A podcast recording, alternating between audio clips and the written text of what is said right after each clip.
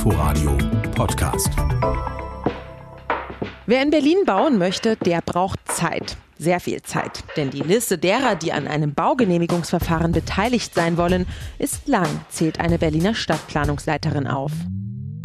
Die Berliner Feuerwehr ist natürlich äh, zu beteiligen, die Berliner Stadtreinigung, die BVG, die Berliner Wasserbetriebe, die Deutsche Bahn AG äh, und das Eisenbahnbundesamt sind gegebenenfalls äh, zu beteiligen, äh, genauso wie die Handwerkskammer unter Umständen und auch die IHK, Senatsverwaltung für Umwelt, Verkehr und Klimaschutz, Forsten ist zu beteiligen, die Energieunternehmen. Manchmal können so Baugenehmigungsverfahren in Berlin bis zu 30 Jahre dauern. 30 Jahre. Das ist nur eine von vielen Geschichten der neuen RBB-Dokumentation Baustelle Berlin, die einen mit dem Kopf schütteln lässt. Denn sie zeigt, beim Neubau von bezahlbaren Wohnungen geht alles viel zu langsam.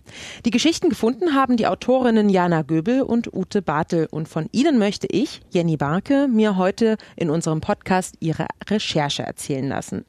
Jana, seit 1991 wartet eine Brache am Spreeufer in Berlin-Schöneweide auf eine Bebauung.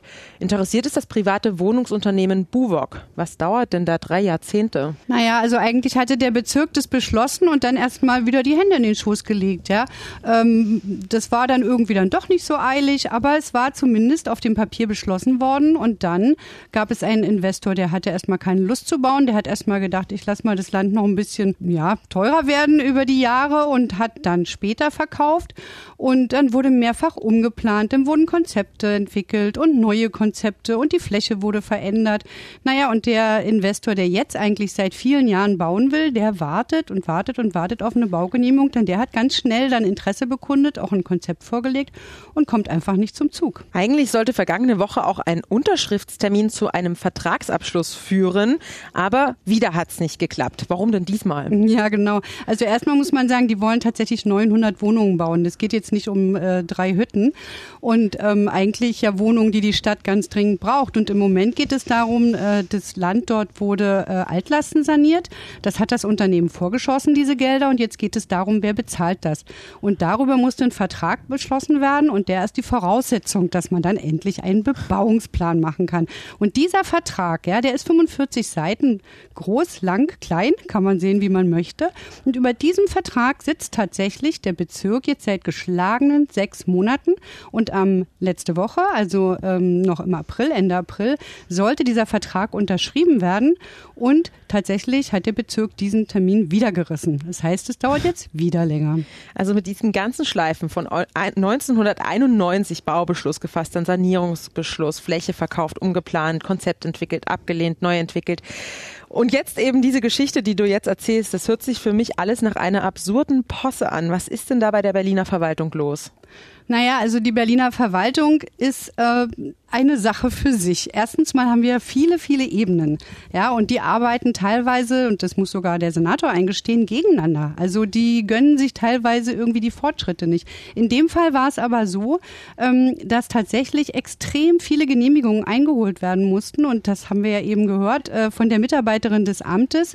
Ähm, und äh, diese Genehmigungen einzuholen, das muss praktisch jedes Mal, wenn umgeplant wird, immer wieder von vorne passieren. Das heißt, die klappern die alle ab, dann überlegen die, ach Mensch, das Grundstück soll jetzt irgendwie doch noch ein bisschen kleiner oder ein bisschen größer werden. Dann geht der ganze Hassel wieder von vorne los. Und das zieht sich eben. Die Buwok-Geschäftsführerin Eva Weiß sagt auch. Also mein Fazit ist, dass es in jeder anderen Stadt, in der wir im Moment sind, schneller geht. Ja, also Berlin ist da wirklich Schlusslicht.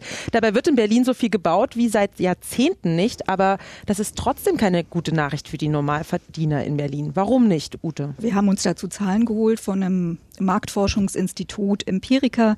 Die haben mal geschaut, äh, wie haben sich die Neubaumieten in den vergangenen Jahren entwickelt. Also seit 2012 liegen der Daten vor.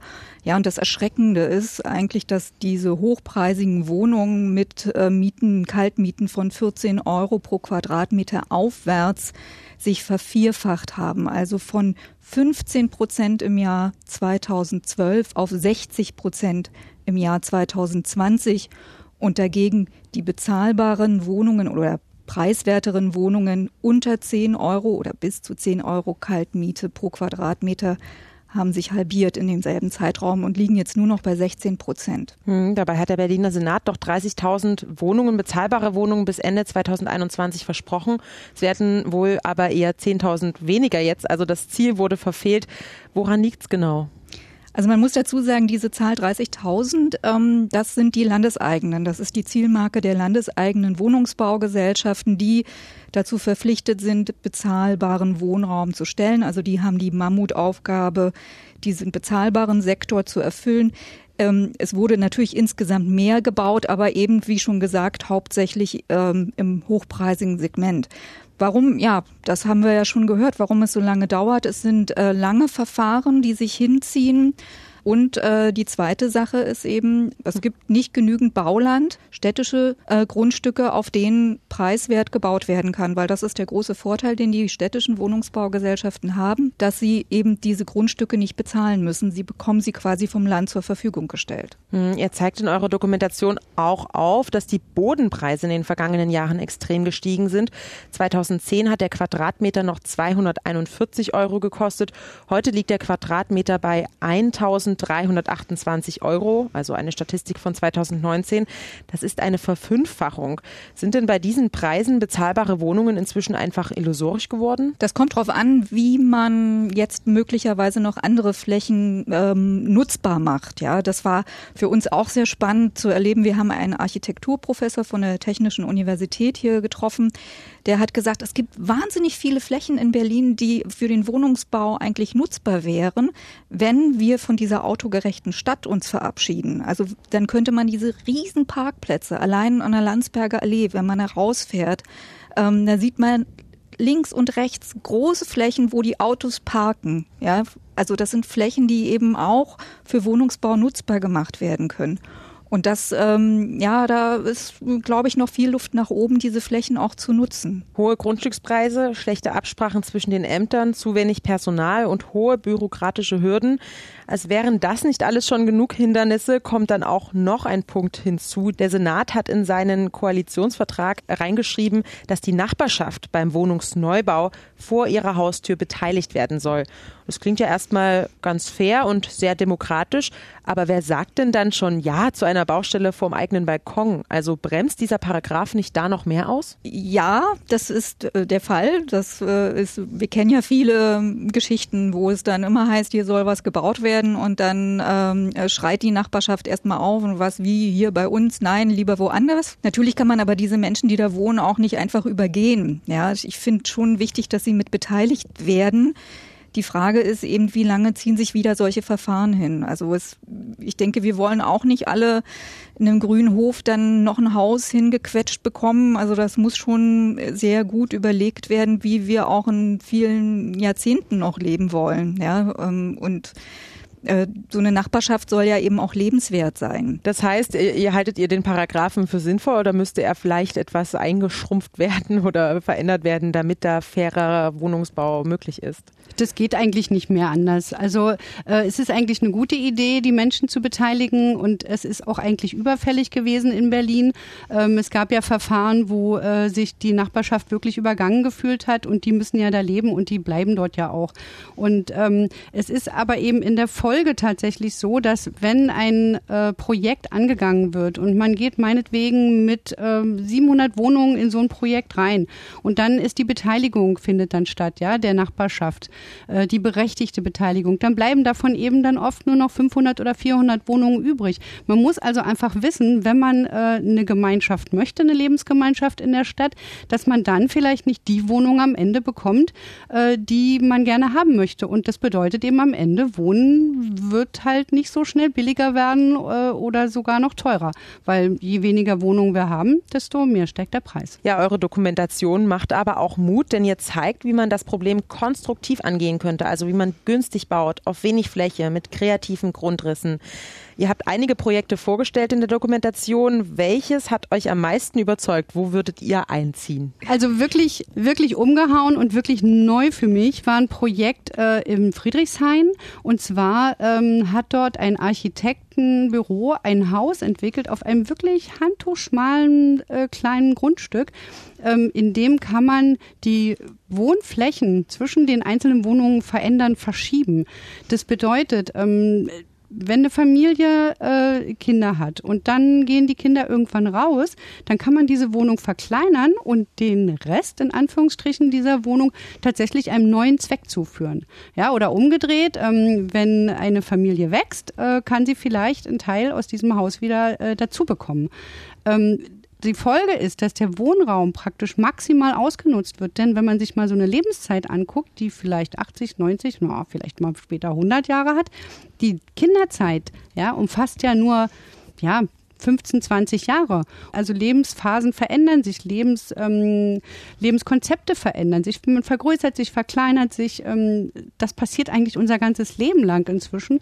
Und wenn man den Wohnraum anpasst, dann kann man ihn auch besser ausnutzen. Das heißt, also Singles sitzen nicht am Ende in einer 100 Quadratmeter Wohnung und eine Familie mit drei Kindern muss sich nicht auf 60 Quadratmeter quetschen. Und das äh, heißt, wir haben am Ende mehr für alle. Mich hat ehrlich gesagt ähm, das Beispiel von dem Mietshäuser-Syndikat, also das ist ja ein Verbund von Mieterinitiativen, die ihre Häuser selber bauen, ähm, sehr überzeugt. Also da hätte ich große Lust eigentlich gehabt, drin einzuziehen. Man hat individuell eher weniger Raum, also weniger Fläche für den Einzelnen, aber wieder auf der anderen Seite viel Gemeinschaftsfläche. Also alles sozusagen sowas wie Waschmaschinen steht nicht mehr in der eigenen Wohnung. Dort war es jetzt natürlich ein bisschen extrem. Die hatten nur eine Badewanne fürs ganze Haus. Das weiß ich jetzt nicht, ob ich das so gut finden würde.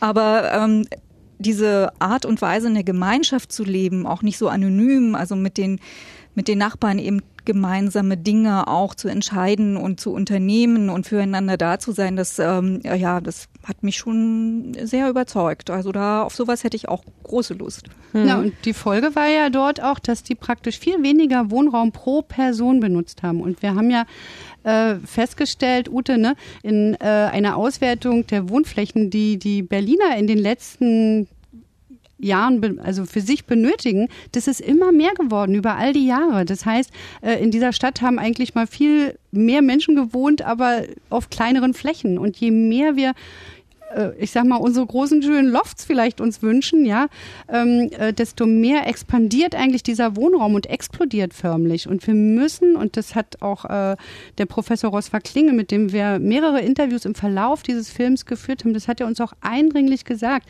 wenn wir nicht noch mehr Flächen versiegeln wollen im Umland, dann müssen wir auf kleinerem Wohnraum wieder leben lernen. Das ist eine ganz starke Empfehlung von ihm. Wir denken seitdem drüber nach, was das auch für uns bedeutet vielleicht mal. Um das zu verbildlichen, er sprach, glaube ich, pro Kopf von 25 Quadratmetern, oder? Wie viel würde er jedem Menschen zugestehen als Vorschlag? Gönnen. Gönnen. ja, 25. 25, genau, das damit die Leute eine Vorstellung haben, ähm, genau, ob, ob das bei Ihnen so hinkommt. Kommt es bei euch hin? Bei mir auf jeden Fall leider nicht. bei mir auch nicht. Bei also, mir, ja, wir wohnen zu viert auf 93 okay. Quadratmetern. Ich bin wieder ganz vorbildlich. Also ich habe auch eine kleine Wohnung, aber es ist trotzdem so klein ist sie jetzt ehrlich gesagt auch wieder nicht. Ja, ist auf jeden Fall eine Vorstellung, die erstmal erschreckend wirkt. Aber gut, wenn es gut geplant ist und die Architektur passt, dann kann das äh, auch sehr schön sein, haben wir in eurer Dokumentation gesehen. Wie habt ihr denn überhaupt diese tollen Bauprojekte gefunden, die eine alternative Form aufzeigen, wie günstiger Wohnungsbau funktionieren kann? Wir arbeiten ja auch seit vielen Jahren in diesem Thema und deswegen haben wir natürlich auch ganz viele Kontakte über all die Jahre. Aber wir haben in dem Fall auch tatsächlich mit Abgeordneten in Bezirken gesprochen über die Projekte, die, die dort sind weil da steht manchmal ein bisschen mehr drin als in öffentlichen, also die erzählen manchmal ein bisschen mehr, als jetzt in den öffentlichen Bekanntmachungen drin steht, ja. Wir haben mit Architekten ganz viel geredet, was es für Ideen gibt und woran es scheitert, dass die nicht zustande kommen. Wir haben auch mit den Wohnungsbaugesellschaften und mit den Genossenschaften gesprochen, äh, und äh, auch mit dem Berlin-Brandenburgischen Wohnungsverband. Äh, da kam ganz viel zusammen und haben uns dann ein Bild daraus gemacht, was ist eigentlich das Allerspannendste und Wichtigste. Also mhm. man hat ja immer viel, viel mehr Projekte und Ansprechpartner als das, was man dann tatsächlich realisiert. Das ist ja dann doch eine Auswahl am Ende. Hm, und die Auswahl trifft man auch nach filmischen äh, Argumenten. Was sieht gut aus? Was kann gut in der Dokumentation erzählt werden? Oder wie habt ihr das gemacht? Hm, naja, was ist schon, was kann man zeigen? Ne? Also mhm. es hat ja jetzt wenig Zweck, dann ähm, nur Pläne zu zeigen. Ähm, es gibt ja zum Beispiel diese Idee, dass in Kreuzberg so ein Holzhochhaus gebaut werden soll. Das, ja, das ist halt auf dem Papier. Mhm. Das kann man noch nicht, ne, dann stehen wir wieder auf, auf einer Fläche, wo was hin soll, aber ja, das zeigen wir dann, wenn es soweit ist, Ute. Okay, ja, bin ich auf jeden Fall gespannt. Ja, ihr zählt schon, es gibt wahrscheinlich viel mehr Projekte, als ihr in eurer Dokumentation gezeigt habt. Also Mietsyndikate, die sich solidarisch und im Verein organisieren zum Beispiel oder Gebäude, die so gebaut werden, dass die Wohnungsgröße flexibel angepasst werden kann. Ja, aber warum gibt es denn nicht mehr solche umgesetzten Projekte in der Stadt? Oder gibt es sie und man bekommt es einfach nicht mit?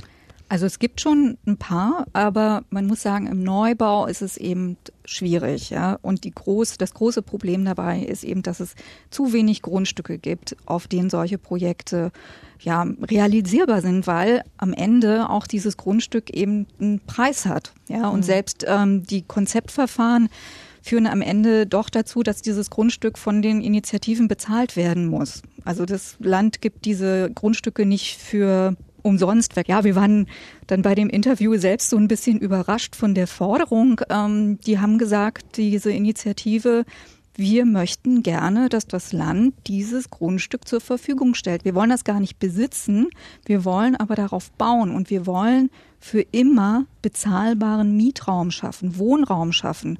Also gebt uns doch dieses Stück Land und dann können wir unsere Pläne hier umsetzen, aber wir können dieses Stück Land für den Preis, den ihr euch vorstellt, nicht bezahlen.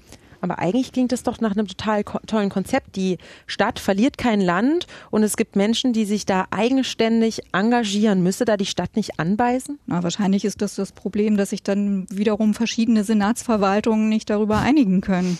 Okay, wieder das Verwaltungsproblem. Was wirklich finde ich, Hoffnung äh, uns gemacht hat, war, der Architekt, der dieses Haus mit den verschiebbaren Wänden erfunden hat, Peter Czada, ähm, der ist tatsächlich im Kontakt äh, mit Wohnungsbaugesellschaften und versucht, diese Idee, ähm, ich sag mal, in, die, in der Breite aufzustellen. Ja? Er hat nämlich ähm, nicht nur, dass es eine coole Idee war, sondern er hat auch darauf geachtet, dass diese Idee bezahlbar ist. Das heißt, er hat zum Beispiel äh, durch die Wahl äh, der Baumittel Geld gespart. Er hat ähm, beim Gelände Geländer zum Beispiel Schnüren verwendet, äh, die ganz billig sind und gar nicht viel Geld kosten. Und das sieht sehr cool aus. Und der hat, ähm, die Wände wurden dann äh, nicht extra verputzt, sondern das wurde so mit so einem Raubeton gemacht und ähm, dadurch spart man den Wandputz sozusagen. Er hat die Treppenhäuser nach außen gelegt, äh, so dass man da wieder eine, eine Verkleidung gespart hat. Also er hat in seinem ganzen Konzept schon bedacht, kann man das so machen, dass das jetzt nicht nur so ein cooles Architektenprojekt ist, sondern dass man das auch in Wohnungsbaugesellschaften in hundertfacher Menge machen kann. Und der ist tatsächlich im Gespräch und versucht das ähm, hinzukriegen, dass das kein Einzelfall bleibt. Vor zwei Wochen hat das Bundesverfassungsgericht den Berliner Mietendeckel gekippt und der Senat hat ja das Gesetz ins Leben gerufen, um den Druck aus dem Mietermarkt rauszunehmen. Hat sich der Senat zu sehr auf das Experiment verlassen und dabei den Wohnungsneubau außer Acht gelassen, eurer Meinung nach? Na, ich denke, dass der Mietendeckel ist ja vor, naja, knapp zwei Jahren in Kraft getreten, also am 18. Juni. Also hat man äh, diesen Beschluss gefasst und, und seitdem lief eigentlich sozusagen die Zeit. Und wenn man jetzt mal zurückschaut, es ist natürlich eine irre Aufgabe, ähm, diesen Wohnungsneubau in so einer kurzen Zeit zu stemmen. Ja, also das, ähm, der Senator selbst hat gesagt, sie haben sich ambitionierte Ziele gesetzt und äh, am Ende wenn man jetzt schaut, sie haben zwei Drittel der Wohnungen bei den Wohnungsbaugesellschaften geschafft von dem, was sie eigentlich bauen wollten, würde man das jetzt in eine Schulnote übersetzen, das ist eine drei. Ja. Hm. Wenn man aber wiederum sagt, äh, also er hat oft die Frage, die ich ihm dazu gestellt habe, eben geantwortet, na ja, wir sind in die Schule gekommen und mussten sofort das Abitur ablegen. Also das ist schon eine Mammutaufgabe, vor dem dieser Senat gestanden hat. Der Senat davor hat auch angefangen, aber insgesamt hat man zu spät begonnen. Das sagt er auch selbst. Also ich habe so meine Zweifel, selbst wenn der Mietendeckel jetzt Bestand gehabt hätte, ob das erreicht worden wäre. Das Ziel sozusagen diese Atempause mit Neubau auch tatsächlich gut zu nutzen. Hm. Ich denke aber auch ganz ehrlich, wenn man sich so ein Ziel setzt, 30.000 neue Wohnungen, dann muss man auch die Voraussetzungen dafür schaffen. Und wenn man eine Verwaltung hat, die komplett unterbesetzt ist und äh, viele Bezirke äh, haben das geäußert in einer Umfrage äh, der, der Linken im Abgeordnetenhaus, dass sie einfach nicht das Personal haben, dann muss man Prioritäten setzen. Und wenn ich sage, ich habe dieses Ziel, dann muss ich einfach auch die Struktur schaffen dafür. Und äh, allen war jetzt klar geworden, diese Verwaltung war einfach der Flaschenhals. Und mhm. ähm, entweder ich mache das Ding zur Chefsache und sage, ich will das so haben und will das stemmen, dann muss ich auch richtig reinpowern. Äh, oder ähm, es war nicht ehrlich gemeint. Also da bin ich mir nicht sicher. Ja, sowohl der Mietendeckel war gut gemeint als auch der Wohnungsneubau, aber beides offenbar nicht gut gemacht. Und damit kommt dieser Neubau jetzt eben nur langsam in Fahrt. Welche Konsequenzen hat denn diese Politik für die Wohnungssuchenden in Berlin? Naja, wenn nicht die Wohn wenn die Wohnungen immer später gebaut werden, dann heißt es zum einen, in der Zeit äh, steigen die Preise fürs Bauland weiter und es steigen auch die Preise fürs Bauen, ja, also von den, von den Baufirmen direkt. Und die steigen tatsächlich wirklich extrem an im Moment. Und beide Sachen führen am Ende tatsächlich zu einer Verteuerung. Wir haben ja gesehen, dass die teuren Wohnungen so einen hohen Anteil beim Neubau haben.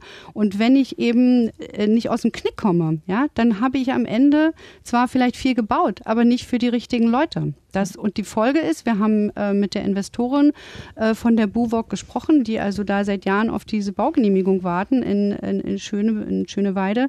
Und die sagt eben, die Wohnungen könnten zwei, sogar vielleicht drei Euro pro Quadratmeter günstiger sein, wenn das alles schneller gegangen wäre. Ja, weil einfach diese Preissteigerungen inzwischen die das aufgefressen haben. Viele haben auf den Mietendeckel gehofft. Der war gut gemeint, dass man sozusagen die Mieten in der Zwischenzeit noch weiter ansteigen. Das, also das Ziel war schon durchaus ähm, nachzuvollziehen, aber es war halt ein Experiment. Hm. Ja, und die Energie natürlich, die das Land in dieses Experiment gesteckt hat, hätte sie vielleicht noch mehr in den Wohnungsbau stecken sollen. Mir hatte auch ein, ein ähm, Wirtschaftswissenschaftler gesagt ähm, von Empirica, man hat halt an den Symptomen mit dem Mietendeckel jetzt herumgedoktert. Ne? Also hohe Mieten ist eine Folge von Wohnungsnot. Statt die Wohnungsnot mit mehr Wohnungen zu beheben. Stadtentwicklungssenator Sebastian Scheel räumt in eurer Dokumentation auch Fehler ein. Er blickt aber trotzdem optimistisch in die Zukunft. Also das braucht Zeit. Wir haben da auch zu spät angefangen, muss man selbstkritisch sagen. Äh, insofern glaube ich, ist im Moment eine Situation, die für alle sehr belastend ist. Und daran arbeitet der Senat mit Hochdruck, dass wir ausreichend Wohnraum zur Verfügung stellen, dass hier wieder auch zu angemessenen Bedingungen leistbarer Wohnraum entsteht. Nach all euren Recherchen, wie seht ihr das? Ist dieses Versprechen realistisch? Also er hat ja dafür gesorgt, dass tatsächlich tatsächlich äh, etwa 100 Leute mehr in die Bezirksverwaltung, in die Bauverwaltung kommen. Er hat auch Verfahren bei sich äh, in die Verwaltung geholt, damit die beschleunigt werden. Ähm, und er hat auch Personal direkt in die Bezirke geschickt, wenn es irgendwo gehakt hat. Also das, äh, der Wille ist schon da. Wie das in fünf Jahren zu einem ausgeglichenen Wohnungsmarkt äh, führen soll, das, äh, da bin ich eher skeptisch, ganz ehrlich. Also ich persönlich halte diese Aussage für Wahlkampf. Also ein Versprechen, was sich möglicherweise gar nicht erfüllen lässt, weil wer weiß, wer den nächsten Stadtentwicklungssenator stellt. Also ich bin mit diesen fünf Jahren sehr, sehr skeptisch, dass das klappt. Und man muss ja auch dazu sagen, andere Länder oder andere Städte, ja, Wien, Ulm, die einen ja etwas entspannteren Wohnungsmarkt haben, die haben 100 Jahre Vorsprung. Hm. Ja. Und es gibt, es gibt diesen unverzeihlichen Fehler, fast unverzeihlich muss man sagen, dass das Land Berlin eben vor 20 Jahren ähm, einen Großteil der städtischen Wohnungen verkauft hat. Und das ist eigentlich fast nicht wieder gut zu machen. Ja, und sie bemühen sich, das muss man sagen. Der Wille ist da. Also es kann keiner sagen, dass der Senat das nicht will, aber es ist eben in der Umsetzung hapert es doch ganz schön. Hm. Naja, und zweiter Fehler war ja auch, dass äh, so viele Flächen meistbietend äh, an die Investoren gegangen sind. Ja, das heißt, ähm, die Stadt hat versucht, ähm, da möglichst viel Geld einzunehmen und der Fokus war eben jahrelang nicht darauf, bezahlbare Wohnungen auf diesem äh, Land zu, äh, zu erstellen. Und ja, das fällt uns heute auf die Füße. Die Flächen sind weg, die sind bebaut und äh, wir wissen ja, wie diese Quartiere aussehen äh, in, in Mitte, wo ja, Leute drin leben für Mieten, die sind eigentlich jenseits von Gut und Böse teilweise.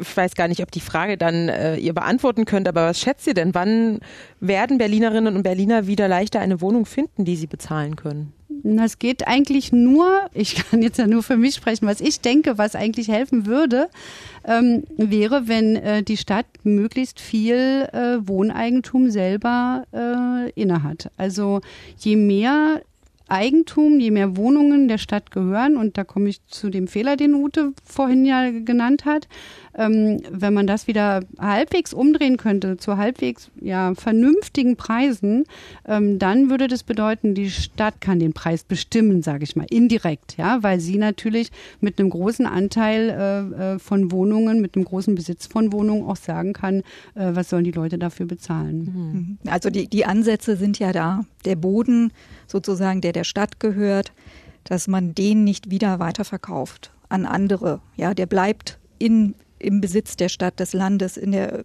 im öffentlichen Besitz. Und der wird zur, für Wohnungsbau zur Verfügung gestellt.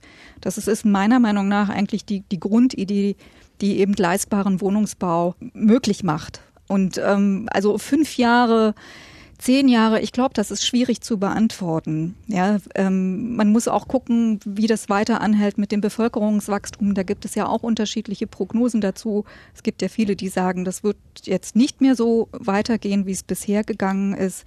Wir werden das sehen. Aber ich denke, mit fünf Jahren, das ist doch, ja, die Hoffnung, da würde ich mich nicht so, nicht so drauf versteifen, dass das tatsächlich in Erfüllung geht in fünf Jahren schon. Ja. Aber das ist natürlich bitter.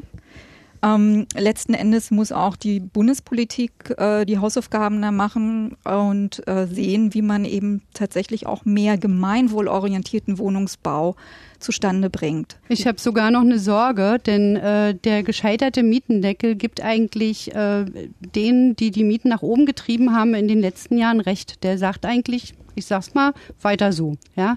Und ähm, wenn, wenn wir nicht tatsächlich irgendwann Mieten wie in München haben wollen, wollen, denn die lächeln ja hier fast noch ein bisschen über uns, da liegen die schon bei 20 Euro kalt, der Quadratmeter. Hm. Wenn das, wenn wir da nicht hinwollen, denn wir haben gar nicht diese Einkommen wie in München, ja, vergleichsweise hier in Berlin, äh, dann muss wirklich auf Bundesebene was passieren. Der soziale Frieden ist in dieser Stadt, das haben wir bei den Demonstrationen in den letzten Tagen auch gesehen und erlebt, ist in Gefahr. Und ähm, es gibt nicht, äh, es gibt ein berechtigtes Interesse der Bewohner zu sagen, wir wollen nicht, dass unser gesamtes Einkommen äh, durch die, also alles, was wir an Einkommen dazu verdienen, durch unsere harte Arbeit, durch unsere Mieten aufgefressen wird. Wir wollen Nachbarn bleiben, wir wollen, dass äh, Menschen, die nicht so viel Geld verdienen, in der Stadt leben können. Wir sehen an großen Städten wie München, wo das hinführt. Und ich glaube, die Berliner sind da wieder borstiger. Die werden sich das nicht bieten lassen. Und ich, mhm. der Druck auf die Politik ist jetzt da. Und der ist durch diesen gescheiterten Mietendenkel noch mal größer geworden. Ja.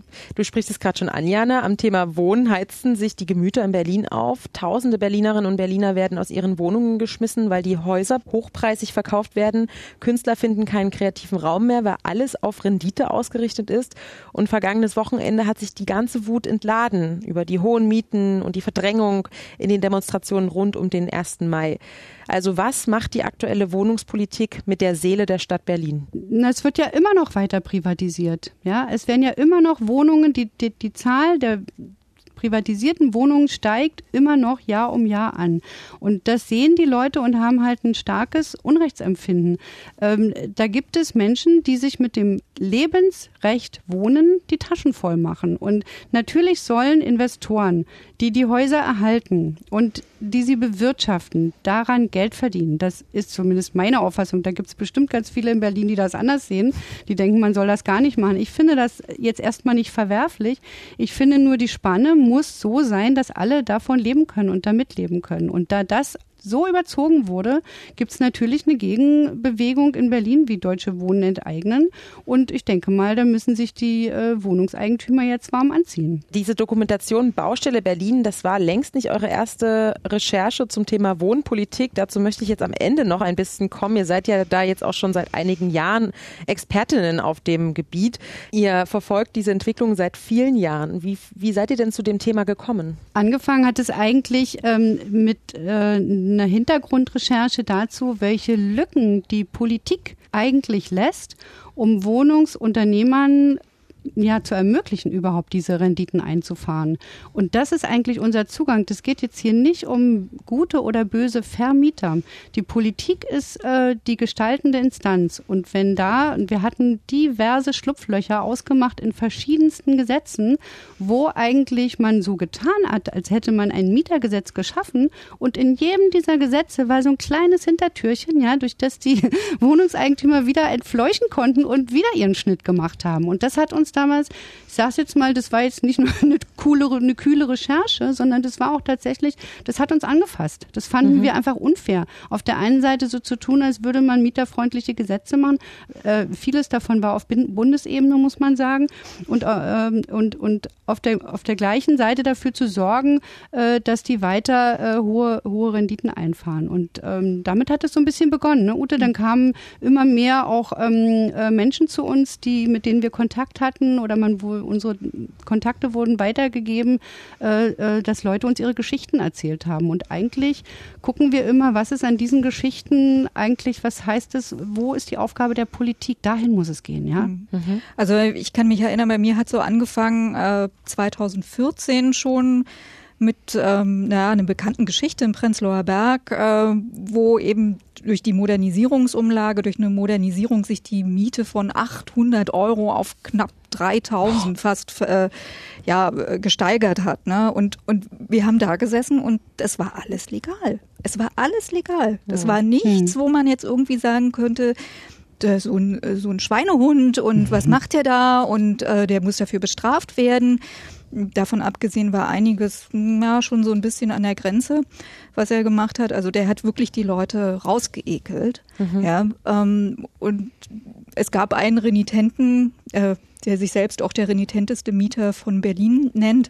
Äh, der äh, hat es am Ende geschafft. Der hat äh, seine Wohnung behalten, aber zu was für einem Preis, was für ein mhm. Nervenkrieg.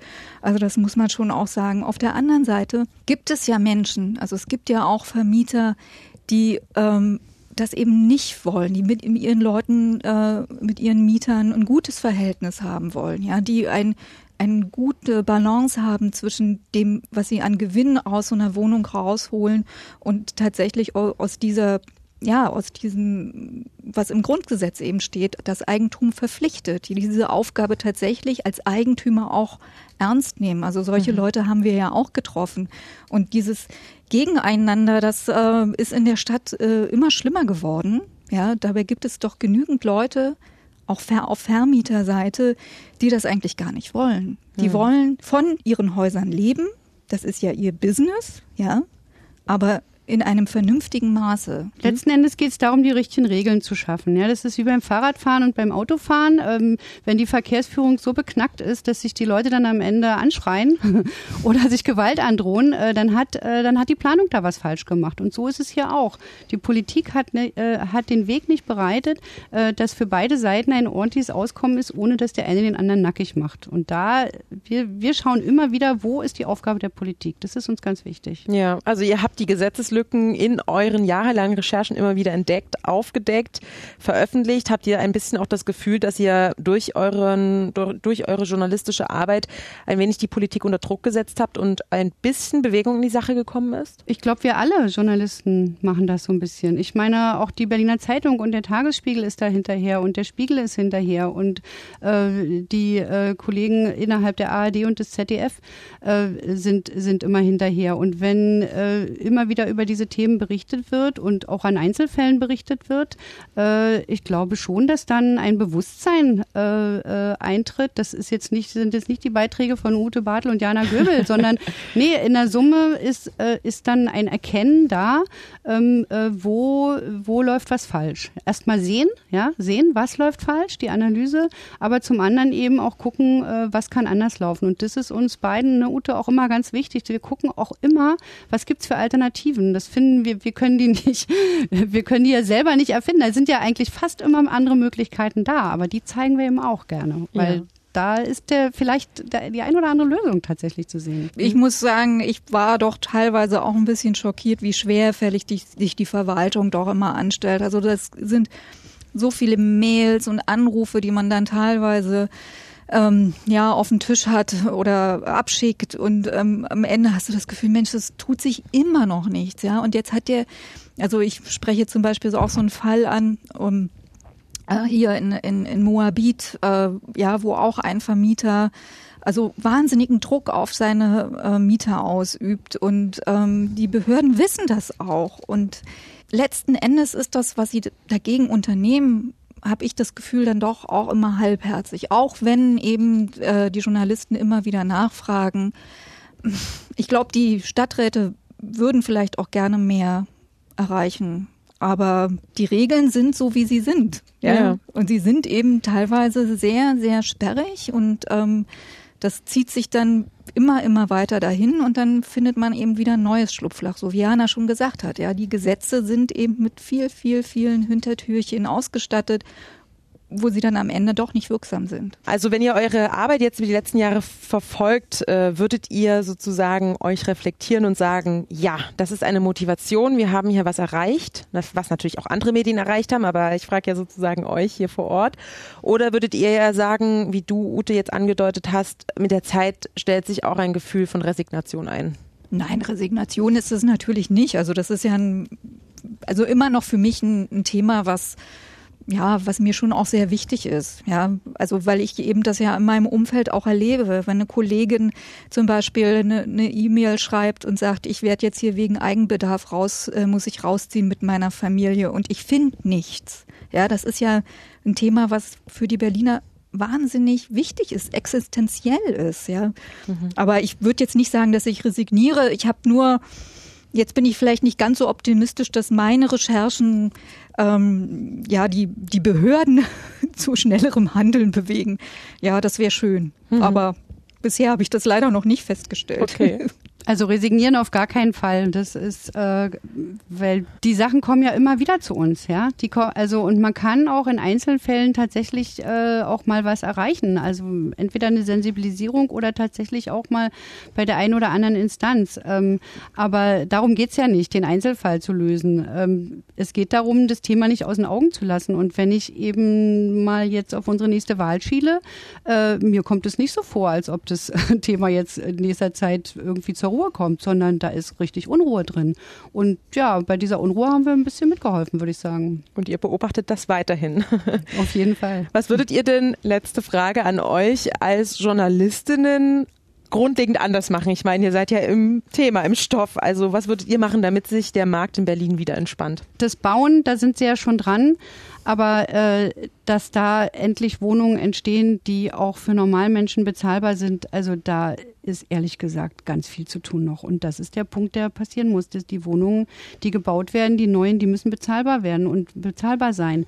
Und wenn äh, äh das nicht von alleine passiert, dann muss man darüber reden, wie man das erreicht. Also wie man mit den Investoren ins Gespräch kommt, äh, wie man die dazu bringt, äh, bezahlbaren Wohnraum zu schaffen. Mhm. Letzten Endes gibt es da verschiedene Hebel, aber ähm, dass das hier Bauen ums Bauen willen, darum geht es nicht. Die Wohnungen, die gebaut werden, müssen bezahlbar sein. Nicht alle, nicht das gesamte Spektrum, aber ein großer Anteil. Und da muss dringend was passieren. Also bisher war das Wohnen oder Wohnungsbau in Berlin halt nicht wirklich Chefsache. Ne? Deswegen kann auch jede Behörde oder jedes zuständige Bauamt so ein bisschen vor sich hin puzzeln, also machen und nicht aus der Hüfte kommen. Und ich glaube, wenn einer wirklich den Hut auf hätte und sagen würde, so Leute, jetzt los und wir gucken nicht, wo sind die Hindernisse, sondern wir schauen, wo ist das Ziel. Das hatte ja auch die Chefin der äh, Gewobag im, im Film gesagt. Sie wünscht sich, dass man nach vorne schaut und guckt, wo will man hin? Und die Hindernisse links und rechts, die sind da, aber die sind zu bewältigen. Mhm. Und die sind nicht irgendwie Riesenberge und dann legen wir das alles zur Seite. Sondern wir wollen dieses Ziel erreichen. Vielen Dank, Ute und Jana, dass ihr mir von eurer Recherche zur Wohnpolitik in Berlin erzählt habt. Sehr gerne. Danke für die Einladung. Ute Bartel und Jana Göbel recherchieren seit vielen Jahren für den RBB alles rund ums Thema Bauen, Enteignen, Wohnen und Mieten in der Stadt Berlin. Nun gibt es von ihnen eine neue Dokumentation. Baustelle Berlin, wo bleiben die neuen Wohnungen, heißt sie. Zu finden und zu sehen online auf der RBB Mediathek. Das war die 41. Folge unseres Inforadio Podcasts, die erzählte Recherche. Den finden Sie mit allen weiteren Folgen unter anderem in der ARD Audiothek und bei iTunes. Mein Name ist Jenny Barke. Ich bedanke mich fürs Zuhören. Inforadio Podcast.